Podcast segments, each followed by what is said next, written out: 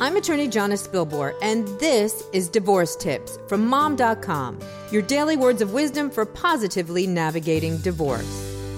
Today, how much is this divorce going to cost? Five super simple ways to reduce the high price of divorce.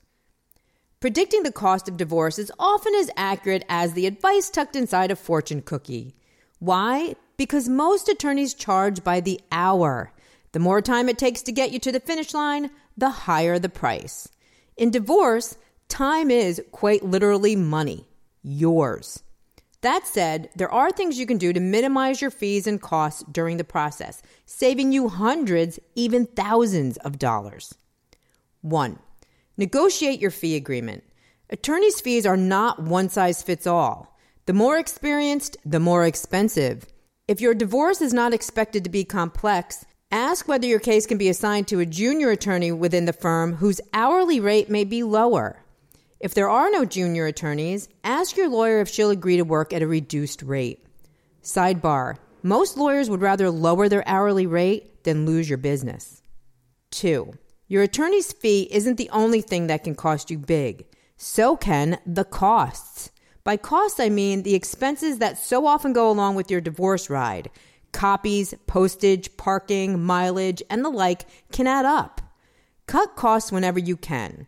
Instead of dropping five reams of original documents at your lawyer's office, spend the time to copy them yourself so your lawyer or her paralegal doesn't have to charge for the time and trees it takes to do that. 3. Speaking of paralegals, make friends with yours. The time they spend on your case is typically billed at a rate far, far lower than your lawyer's. Use that to your advantage.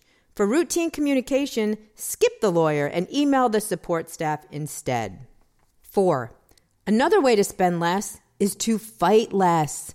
Do what I call divorce math. Don't spend $2,000 to fight over something you can replace for half that. Otherwise, you're jumping over dollars to pick up dimes. And 5. Ask your attorney to allow you to pay certain costs on your own credit card. This way, you get the points or the cash back or whatever perk your incentive card provides. Filing fees with the court, parking fees, subpoena fees, even experts can be put on a credit card.